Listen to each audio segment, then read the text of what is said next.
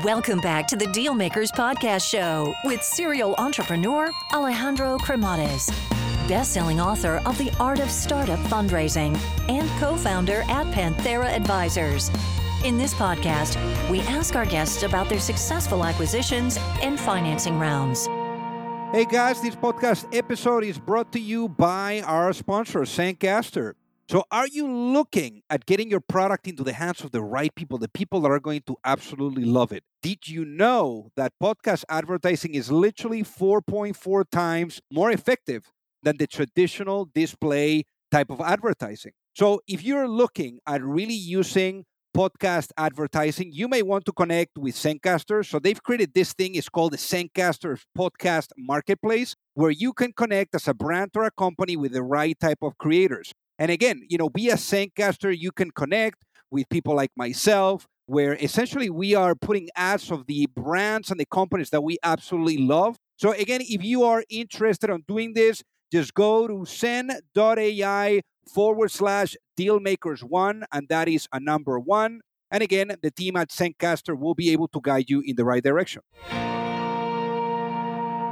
Alrighty, hello everyone, and welcome to the Dealmaker Show. So today we have a founder that is going to really teach us a lot, you know, about going from the engineering side to the business side, from founding to building to financing, scaling, and they're doing some really, really cool stuff. But I think that again, we're going to be learning too about rejection, uh, fundraising, picking yourself back up. So you name it. So without further ado, let's welcome our guest today, Hristo Borisov. Welcome to the show. Thank you for having me, Alessandro. How are you?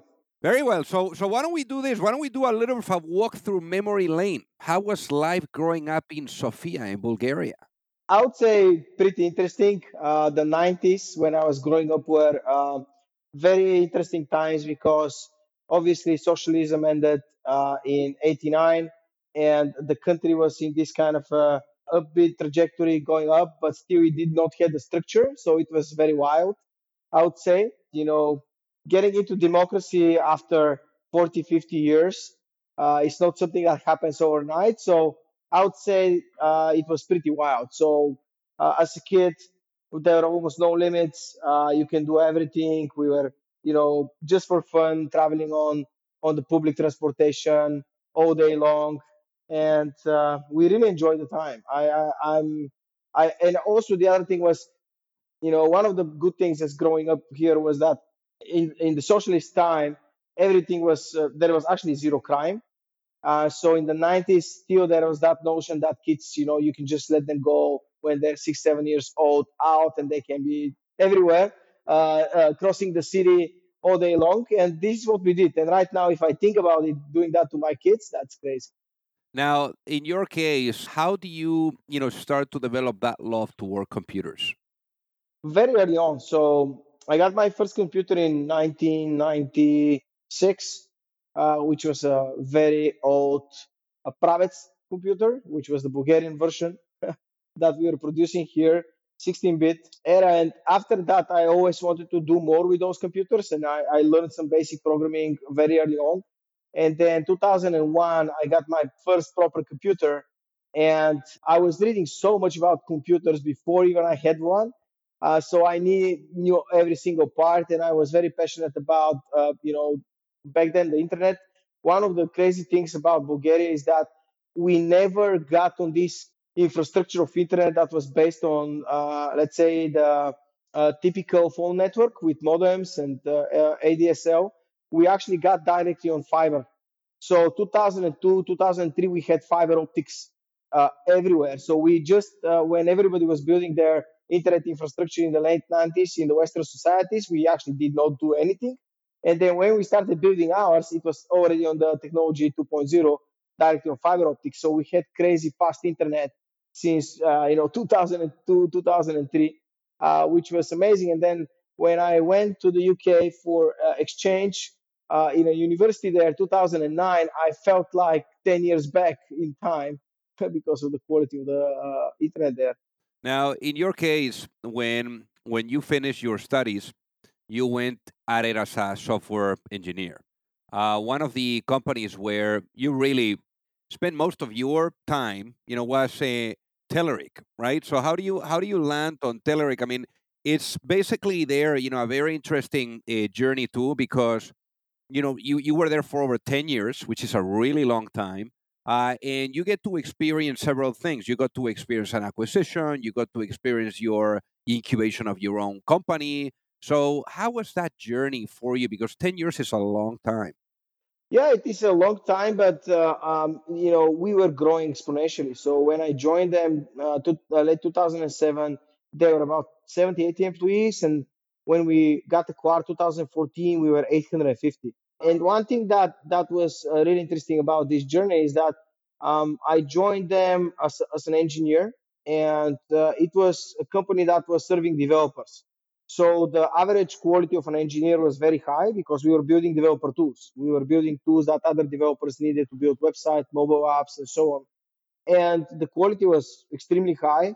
And then 2010, we realized that uh, the company was about 200 people. That you know there needs to be a little bit more structure. And this is when, having graduated both business and computer science, um, I um, had the opportunity to become one of the first product managers in the company and I started incubating all of our cloud and mobile products in 2011, uh, for uh, late 2011 to early 2012, and that allowed me for me to to build a lot of products internally uh, to compete with companies like Microsoft and IBM and uh, um, you know Xamarin and whatnot on the market, which was really really good experience because uh, you had to build a real strategy to be able to compete you had to build a very solid product to outperform those companies. You had to have a very strategy because in general you're the underdog going versus the big guys.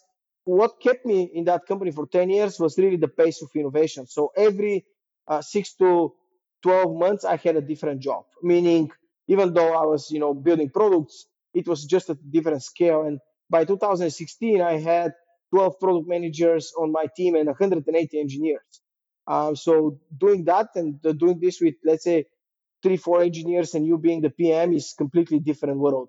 And that kind of exponential growth during the years really helped me understand how to put a strong strategy in place, how to, you know, create a healthy environment, how to really structure the engineering teams and the product teams to, to be really leveraging each other and to have this kind of a healthy pressure between them. Uh, and we I always like to say that uh, for me, the holy grail of building product is uh, uh, uh, you need the holy trinity is you need a PM, you need an engineer, and then you need a UX guy as a lead. And to me, these are the mini CEO, mini CTO, and the mini creative designer on the on the team who are uh, chief creative designer, who are actually the, the, the, the, core. And then by having this kind of a very strong relationship between three, those three people, um, everything is possible. But I mean, you were there for over 10 years, and uh, it sounds like, you know, uh, when you are for so long under a bigger umbrella, to a certain degree, you get comfortable working at, at, at, at bigger corporations rather than thinking about the crazy thought of building your own business. So, what really caused you to say, hey, I'm going to take a look at maybe take, you know, seeing this opportunity a little bit farther and then all the way to giving your notice and to leaving everything behind to start something of your own? Yeah, I mean, first of all, you know, uh, Telerik was the, you know, the, the, the the flagship company of the country. So we always had this sense that we are building something together. The startup culture was very strong there. You know, we always had this kind of a motivation uh, that was well beyond just the money and the fame of building something that is really groundbreaking. Had a community of 1.5 million developers um, and uh, everybody uh, on the de- uh, uh, you know developer community knew Telerik back then. it was extremely famous, but what happened was that by 2018 the company went through acquisition 2014 and then i stayed for more years in the public company and i was uh, allowed to do an internal startup 2017 in incubator product and i was for i was allowed to go and recruit people who were only leaving the company because obviously I couldn't recruit somebody that's uh, you know already in the company. And what happened was that all those people were you know deciding uh, they, they, they already were decided to to leave, uh, and I managed to convince them to stay. And those people, with those people, we created uh, a company called uh, sorry, an internal product called Darwin AI, which was its code name, and then it became Native Chat, which is still existing. And with this product, we created uh, um, a tool, obviously, for developers to create chatbots. But the innovation was that we actually did not allow developers to just go and build uh, decision trees to have a conversation. We created something which is called cognitive flow. So you can actually just define different types of conversations that the chatbot can have and different types of structured data the bot can understand. And then you let the bot have the conversation on its own. Um, and that was very groundbreaking at the time. When we met with Gartner, Forrester, all of them said, in terms of technology, this is even way ahead of what Google and IBM were doing with Watson. So uh, I was seeing this kind of a very nice path on, you know, building something within the company. And, and then the CEO of the company, he was very aggressive about going purchasing companies uh, and, and, and not being patient enough uh, to actually have real uh, innovation within the company. And this is when I decided that um, uh, I really don't want to be in that environment, and I would rather go and uh, do something on my own. And uh, this was exactly the time when my first daughter was born. So, um, and as soon as my daughter was born, I told my wife every day my our daughter grows up is a day that I'm staying away from my goal of building a company. And it was a funny conversation telling my wife, hey, I know you're in a uh, maternity leave, you're not earning any money, and I'm going to go and build this startup. Most probably, I will be without a salary for the next two years. Uh, but she knew that I cannot just stand still, right? I, I'm a person who needs to be, you know, building stuff, uh, who loves how to, uh, you know, put together strategy and execute. And this is what defines me as a person. And and uh, I said, if if I don't cut all safety nets, I'll never do it. And if I just don't make it very hard and make failing not an option for me, because I, I mean, we need to succeed here. Um, and the other thing that was key was that I knew that uh, we have a lot of experience. Uh, we already gained a lot of experience, and we knew that we have the confidence to go and build any product we want in our own way by going and interviewing customers, by interviewing uh, the customers of competitors, by understanding where these guys are weak, and putting together a very strong strategy on how to attack.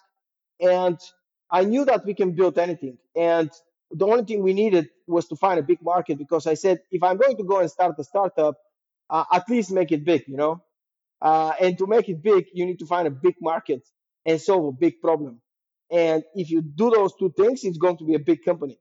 And that was our strategy for day one. We started searching for this big market to, to identify a big problem in it and the other thing that was important for us was to really uh, build something that's on the cross section of, of industries, not just software. We were fed up of just building software. We wanted this to be software with something, right? With uh, you know healthcare, with financial services, with agriculture or whatever. Something that is at the intersection of two industries and where a new market is going to emerge. And um, you know, we literally started the company on day one with going to Google and saying how to issue a card, right? Uh, we are not coming from the financial services world, but we we're learning fast, we're moving fast, and uh, you know, this is how we started the company. And how did you go about putting together the founding team? I had, you know, Boyko, he was part of my team at, at Telerik, and we were discussing a lot. Uh, he was, you know, willing to go and, and do something and leave the company. And I said, hey, why, why, I'm planning to leave as well why don't we build something? And, and he said, you know, I think you're going to be the best CEO I can ask for. And I said, I think you're going to be the best ceo I can ask for uh, because we had a very strong relationship at Telerik and we were able to build uh, some really cool stuff. Um, just the way we collaborate was a very strong fit. You know, back then he said, you know, I'll be happy to join for as much as 20% in the business. And I said, no, you need to have 50% of the business because I need, need a true co-founder. Um, and this is how we started the company. From day one, we had a, a, a person helping us on the, uh, you know, uh, uh, putting together the model because we were targeting, uh, uh, you know, CFOs and we were not CFOs. And uh, one of my peers at Telerik was a, a very strong finance person. And later on, after a year and a half, we got him as a late co-founder who joined the company. And from day one, it was important to have his opinion about, you know, what is the world of CFOs, right? So this is how we put together the team. And then what happened that the whole team we had at uh, Darwin AI uh, decided to join slowly the company. So pretty much we started with very strong engineering team of people that have used to work together before. Uh, and that gave us the opportunity to, when we set to build our first version of our product, uh, we managed to do that in four months. And in four months, we had a card, company card out on the market already in the hands of customers on which we wanted to move fast and get feedback and improve on a daily basis. Hey guys, so pardon the interruption here. I got to tell you that you know, for those of you that are either looking to raise money or you're looking to get your company acquired, you don't have to be alone. You know, there's a lot of psychology that needs to be blended with strategy, with methodology, with process. And it's very hard. And already doing your business alone is super, super difficult. So I remember, you know, back when I was an entrepreneur, I kept really experiencing the challenge of either knowing or finding the right type of access to the right type of investors or really understanding what was the right type of guidance you know that would carry me through the process whether it was with seeking money or with going through the acquisition. So that gap that i found being an entrepreneur is ultimately what pushed me later on when i met my co-founder at Panthera mike sieversen to really put together an advisory firm where we are guiding entrepreneurs and founding teams through the capital raising efforts, whether you are at a seed stage or at a Series A stage, or if you are going through the process of an acquisition and you are in small to mid cap type of cycle. So again, you know, we would help you from guiding you and and supporting you from A to C all the way to the end as an extension of your team. And there's no reason for you to do this alone. So with that being said, if you would like to find out more, feel free to send me an email at alejandro at pantheraadvisors.com and we would love to take a look at helping you out. For the people that are listening, you know, to really understand the the business model of Payhawk, what's the what's the model there? How do you guys make money? So first of all, when we started, there were already two, three companies out there that were building uh, automating company cards uh, expenses uh, with uh, giving you a company card and then automating all the expense handling reconciliation for the finance team. Uh, so they were merging this sort of expensive five plus cards that worked in a single solution. What I did is I, I used some of their websites to try to pitch them to customers and to understand what they think about their value proposition, where the value proposition breaks, if it's a bigger company, what they're concerned about, what they would need more. And I realized that um, just integrating company cards and expenses is just the first first problem that needs to be solved. And if you think about it today, there is a big disconnect between software and finance because uh, you know banks only cared about giving you a company card for you going and swiping a card as a business, and as soon as the POS terminal uh, gets your payment, then the bank has done its job. But that's the point in time where the struggle for the business begins. What do I do with this expense? Who's going to extract data from the expense? Who's going to reconcile this expense? Was I allowed to spend those money? And we realized that this is just uh, uh, one spearhead in the problem, but uh, obviously managing all payments for a business is painful.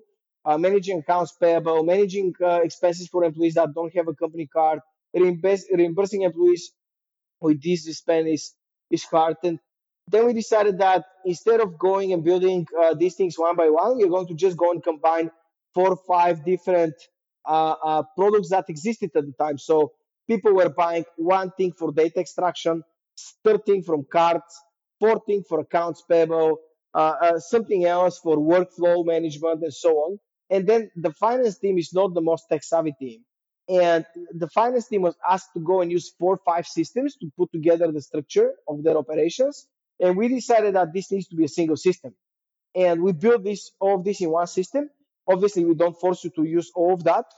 And the other thing we did uh, strategically very early on was that um, you know company Payhawk currently allows you to issue company cards, uh, um, manage accounts payable, reimburse employees, manage expenses for employees, do data extraction in 60 languages, reconcile all of this into your accounting software or ERP system automatically. And the other thing we did is we did we just didn't do it in one market, we did it in 30 countries. And that allowed us to get companies that had this problem multiple times, meaning that they had this kind of four or five system they had to choose, but some of those systems were country specific. So you ended up, if you're a com- company that has uh, 10 entities across Europe, you usually had 30 solutions across the board stitched together to run your operations, which was insane. And we really replaced and wiped out all those kind of uh, disconnected solutions into something that is really a powerful tool for the finance team to stay in control uh, and to really empower the employees and trust them uh, to manage um, uh, spend properly and uh, to really have this kind of a very nice collaboration platform. So our our path has been always to shortcut uh, uh, really and, and make big leaps in terms of thinking and go way ahead of what everybody had as trajectory. So how we make money today? Yeah. Uh, as a software company, we make money from uh, subscriptions uh, and we also make money from interchange, the volume that goes through the cards. And that's why uh, we decided to offer 3% cashback cap to your subscription amount when you are using Payhawk so that if you're spending through Payhawk, you can actually get the product free of charge. Uh, and that aligns very well our interest and the customer interest. Because at the end of the day, if the customer is using the platform and making payments, we don't care about the SaaS revenue. We only care about the interchange, and this is how we can subsidize the product. And if the customer is not spending, it has a healthy pressure to start spending because otherwise it's going to be paying for the product subscriptions. So in terms of velocity right now, we have raised about 240 million US dollars. We just closed our Series B1 extension led by Lightspeed Ventures, which uh, uh, gave us a unicorn status. Uh, the company was valued at 1 billion. And in terms of um, revenue, this is something that we don't share, but I can tell you that for the last 20 months, uh, month over month, growth has been on average 22% month over month. Uh, so we have been scaling exponentially. And I think that is uh, something, uh, you know, pretty impressive on our side that uh, we have had this kind of very strong, steady growth and very predictable growth in terms of, you know, uh, interchange and in terms of dynamics on, on, on the revenue side. So that's high level where we are. Oh, I mean, there's a lot of money that you guys have raised, you know, especially being, you know, there in, in Bulgaria. So, so how did you manage to get those investors and, and what was that fundraising journey like for you guys? Well, it was uh, really, really tough because we we initially got pre-seed money, half a million uh, euro that we raised in Bulgaria from angels, from the founders of Telerik, uh, from a, a, VC fund here. And then early 2019, I went all across Europe uh, to raise to raise our seed round, and we were looking for 1.5 million seed round, which a lot of people in Western Europe were very concerned about. You know, how would we investing in these guys that are based in Bulgaria? You know, the only thing we have heard about Bulgarians and credit cards are how good are they they are at stealing them, uh, which wasn't kind of uh, you know the, the best. And at the end of the day, seed money is something that people would like to invest uh, as close as uh, uh, they are, like you know within the five miles where you are. Uh, and we were very far from from from from those Western European uh, investors. And back then, this was pre-COVID times, so usually you had to meet all those investors in person. So I was flying all across Europe to meet them, and I ended up having you know 62 rejections from 40 funds. Uh, a lot of them rejected me several times, and that was really really devastating because the only reason why they didn't invest was because there were a lot of uh, investors who uh, they were three very prominent investors who already invested in, uh, in, in, those existing companies that we saw early on. Um, and those companies were already three years old. Uh, and we were moving extremely fast. And those people did not appreciate really the product innovation and the, the pace of our engineering uh, to outpace because in the in the world of a VC, the only thing a VC can give you most of the time is money. And so naturally every problem they solve is with money and the, the, the, the companies that have most money can solve the, the, most problems, right? That is the basic thinking. So you, if you go against the biggest funds out there and they have a lot more capital than you, they're going to be the winner. But one critical mistake those companies did was that, uh, you know, our our spend management, expense management market is not uh, a market where one winner takes it all, because there is a lot of fragmentation around countries, currencies, languages, accounting systems, accounting practices, and a lot more. So it's a lot more complicated than that. And nobody believed we could could cut through the noise. And that was kind of a pretty pretty tough journey. We were 14 days away from running out of money before we closed 3 million seed round with Earlybird. And and in this case, I mean, what was that process of really building the trust with the with the investors, getting them at ease and comfortable, you know, with having, you know, such a big chunk of the team there in Bulgaria. You know, how how was that like? Um, the only way you can gain trust with people is by actions. And this was it. We were just what we were saying, we were delivering, and we were delivering above that. We were moving extremely fast. Uh, you know, we were um, innovating, um, you know, looking the way, uh, on the market on its own way. Um, you know, I remember when we introduced the cashback, 3% cashback, uh, I, I, met with a guy and he's a VC uh, and we were discussing our Series B round and he says like, he said like, if I was on the board of those competitors, I would be like, how did we miss that? Right? It was in front of us all this time. And, and that was, that was something that we, we really focused on really to, to prove to those companies we can move fast and, and we can stand behind our words. And I think this earns you trustworthiness because, you know, regardless of where in, where, whether you're in Bulgaria, London, uh, Kenya, uh, Brazil, or whatever, uh, it is all about who you are, uh, what are your motivations, why are you building this, what is kind of this kind of really big drive that you have, right? And the big drive we had in Bulgaria is really that we didn't have you know those that many tech companies at large scale and I, I don't understand why. And that's what i wanted to prove that we can do and i'm sure right now that there are going to be a lot more companies coming because they they saw it is possible. And i'm sure in the next two three years we're going to have at least five to ten unicorns coming out of the region based on our footpath and based on the you know open the doors we have opened so far so i think earning trust is number one now, imagine you go to sleep tonight and you wake up in a world where the vision of Payhawk is fully realized. What does that world look like? The world, the this world looks like that you can go you can go to a single vendor, and that single vendor can can be your global provider for business payments in every country in the world. Um, so you don't have to go and search for a company that is issuing cards in Rwanda, in Zimbabwe, in uh, Uruguay. You can have a one provider that can help you manage your business uh, and do business because making payments and paying is doing business, right? Uh, you cannot do business if you are not contracting, right? And this is a company that allows you to do that and also allows you to have uh, very harmonized enterprise software that allows you to manage these uh, businesses at scale so that you can make sure that you have a tool that really empowers and gives uh, the employees a way to do what they do their best.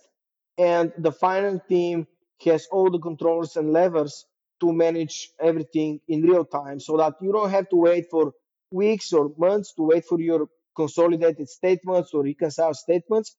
Uh, the business is about real time decisions and having these real time decisions, having global footprint and having extreme automation and intelligence to drive those uh, uh, business decisions and payments is something that we imagine Payhawk is going to be. Now, imagine if I put you into a time machine and I bring you back in time. I bring you back in time to perhaps that moment where Hristo was, you know, thinking about leaving Telerik and uh, starting, you know, something of his own. And you had the opportunity of speaking with that younger Hristo, maybe like back in 2018, no, right, right, immediately before you started Payhawk. Imagine you you were able to give that young Hristo one piece of business advice before launching a business. What would that be, and why? Given what you know now, I think I would say, and this is something I try to do, but I would have reminded myself back then again how how critical and important it is. You need to have laser focus, and you need to be deliberate about every step and every action that you take, and never think that you're a big company. Think as a small company. Think as a company that is focused and just doing absolutely the maximum of every feature, every marketing campaign, everything needs to tie together and don't spread yourselves too thin. You need to be extremely focused and and and, and I think the synergy and the, a real flywheel of a business starts by doing a lot of accumulation and pressure in one point before you're able to fully crack it. Uh, if you just poke here, things in there, and you spread yourselves too thin, and you're thinking for too many things at the same time, that would be hard. If you're passionate and persistent and focused on one problem at a time, and you really solve and crack this problem, and move to the next one, and then you crack this one, that's the efficient way. Don't try to do five, ten things at the same time. And I think that's a, a one advice that I received from a board member.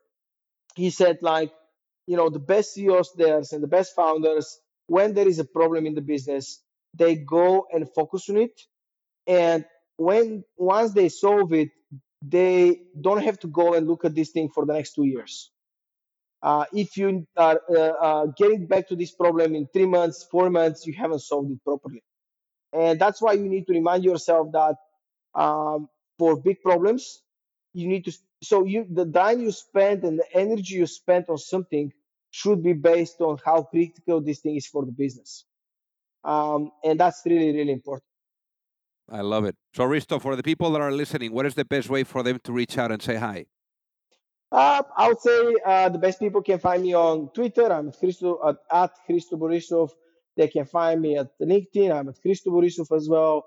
I think those are the two best channels I use for uh, interaction. Uh, so feel free to ping me, reach out, and happy to chat. Amazing. Well, Hristo, thank you so much for being on the Dealmaker Show. It has been an honor to have you with us. Thanks, Alejandro. If you like the show, make sure that you hit that subscribe button. If you could leave a review as well, that would be fantastic. And if you got any value, either from this episode or from the show itself, share it with a friend. Perhaps they also appreciate it. So also remember that if you need any help, whether it is with your fundraising efforts or with selling your business, you can reach me at alejandro at pantheraadvisors.com. You've reached the end of another episode of the Dealmakers Podcast. For free resources and materials, head over to alejandrocremades.com. Thank you for listening and see you at the next episode.